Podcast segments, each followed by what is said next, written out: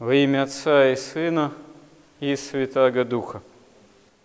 Совершенно не случайно в Священном Писании сказано, что сила Божия в немощи совершается.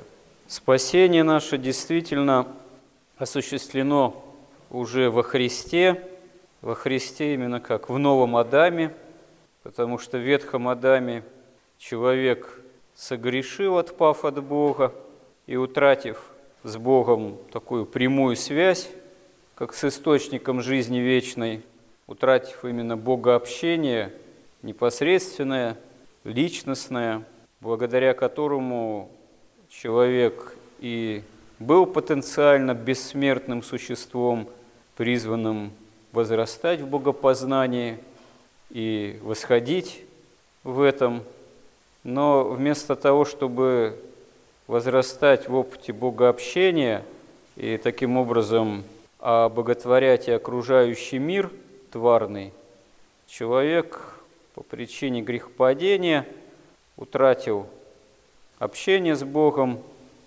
исказились отношения человека и с окружающим миром, и окружающий мир, вся тварь тоже стала смертной, а самое главное, сам человек стал больным грехом, и смертным существом.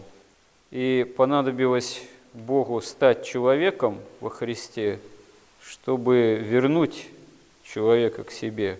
Можно сказать, что это действие Божие, именно действие божественной любви, оно всецело является именно таким промыслительным и таинственным, и таинственным, потому что как святые отцы говорят, в Церкви Христовой богообщение, боговоплощение точнее, боговоплощение, оно продолжается. То есть Бог не просто однажды стал человеком, это действие промысла Божьего, не какое-то одномоментное.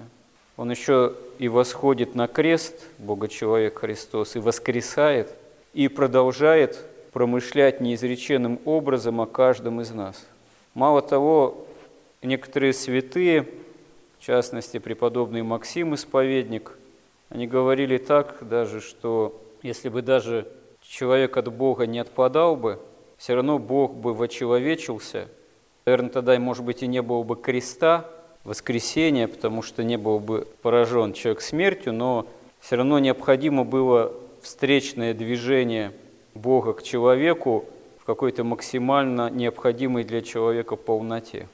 Конечно, это уже такие тоже святоотеческие, богословские суждения, они скрывают именно великую тайну промысла Божьего, которую мы до конца проникнуть не можем, но очевидно, что всякий из нас в своей жизни должен именно исходить из того, что несмотря на все наши немощи, и грехи, и страсти, и вообще немощи – человеческой нашей природы, самое главное не утрачивать в жизни поверия, вообще в жизни вот этого стремления к Богу, жажды общения с Богом, покаянной, молитвенной, литургической, в причащении святых христовых тайн, самой попытки исполнять евангельские заповеди, которые исполнимы только с помощью Божией, если мы имеем терпение и смирение пред Богом, а не нашими человеческими силами. Человек без Бога, он действительно не до порога, и вообще, чтобы человек о себе не воображал, без Бога, без благодати Божией, без именно его нетварной энергии, силы Божией, что человек может? Действительно, не роста своего прибавить, не дать выкупа за свою душу, если он ей повредит душе своей как, например, в язычестве, в магии в какой-нибудь. На самом деле человек пытается с великой такой щитой и, можно сказать, безумием устроить свою жизнь, обезопасить ее от каких-то там опасностей, внешних воздействий, или наоборот, пытается других людей каким-то образом себе или подчинить, или причинить им какое-то зло, на это есть какие-то мотивы. А на самом деле, если задуматься с точки зрения Царства Небесного, жизни вечной, самого Господа, Его причистой крови. Какая-то глупость пытаться не просто своими силами с помощью каких-то манипуляций магического плана, а еще и с помощью духов злобы и дьявола что-то для себя или урвать, или улучшить. Какое-то безумие, потому что порой человек даже и не понимает, с чем он имеет дело, что он с самим дьяволом, бесовскими духами вступает в отношения, в общение, которые фактически действуют на него калечащим же образом, но и восстает против Бога, Спасителя и промысла Божьего, против самой благодати Божией. И что на самом деле тогда человек, которого увлекла такого рода стихия иррациональная, что он может на самом деле против Бога и силы Божией, и какой вред он себе может при этом, сам того не понимая, принести. А между тем окружающий мир и современное, в том числе информационное пространство, оно просто исполнено такого вот магизма. Просто довелось как-то посмотреть, попросили, можно сказать, там посоветовать применительно кое-каким житейским ситуациям на то, что в этом информационном пространстве, в том числе на федеральных каналах, творится. Какие там порой маги и колдуны выступают. Удивительное дело, э, многие из них такие очень приятные на вид, такие прям радеющие о благе человека, обещающие исправить ту или иную житейскую ситуацию, ну, не бесплатно, конечно, понятное дело, но понятно, что это еще и коммерция, но за этой коммерцией стоит великий такой соблазн, потому что наш народ, как бы не говорили, что у нас там исторически православная страна, и сколько там процентов, согласно социологических опросов, голосуют за православие, но суеверие такое распространено очень и очень широко. А тут такие себе с виду приятные, обходительные люди обещают всяческую помощь.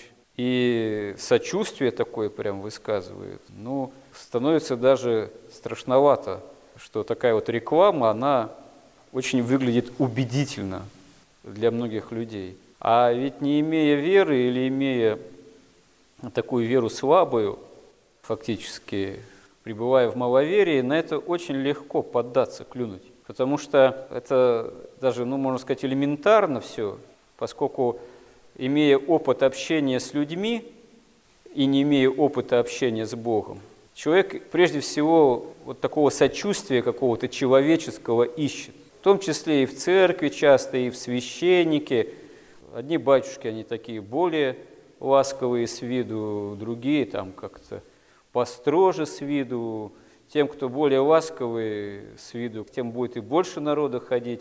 Исключительно по той простой причине, что человеческое впечатление, оно соответствующее, восприятие. А на самом деле ведь даже и священник тоже, он же не своей человеческой силой там может что-то помочь. Выступить там в качестве психолога, старшего брата, отца. Хотя, да, как психолог тоже может выступать в какой-то степени. Но священник, он должен прежде всего помочь Богу действовать по отношению к тому или иному человеку, а не своей человеческой силой стараться решать проблемы и судьбы, тем более. Священник это, как говорится, по аналогии с Иоанном Предтечей, такой друг жениха.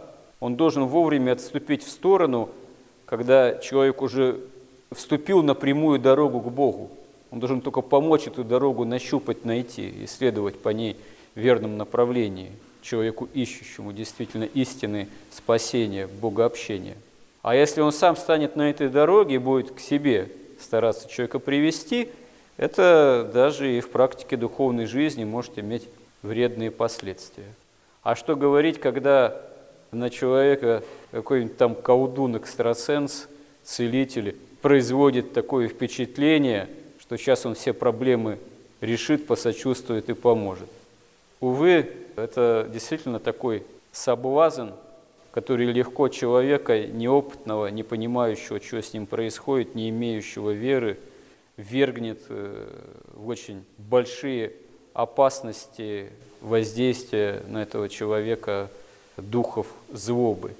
И таких случаев масса, это потом может привести к очень серьезным психофизическим повреждениям и колоссальному вреду именно для души.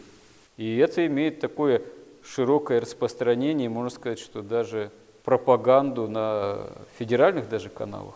Это по меньшей мере все очень странно и внушает очень серьезные опасения, что у нас на самом деле страна не православная в этом смысле, а скорее эзотерическая и оккультная. Потому что проповедь этого и никаких препятствий нет. А даже мы видим, что поддержка каналов, которые являются по степени воздействия на массовое сознание самыми передовыми, увы. Но, конечно, для христианина, для христианина, который имеет опыт жизни настоящей, духовной, церковной, это не первостепенная проблема. Это скорее проблема именно уже общественная, такая социальная, народная. Но мы должны понимать, что это не шутки. В нашей самой духовной жизни мы сейчас имеем одновременно с тем полную свободу каяться, причащаться и, несмотря на все наши немощи, черпать полноту благодати.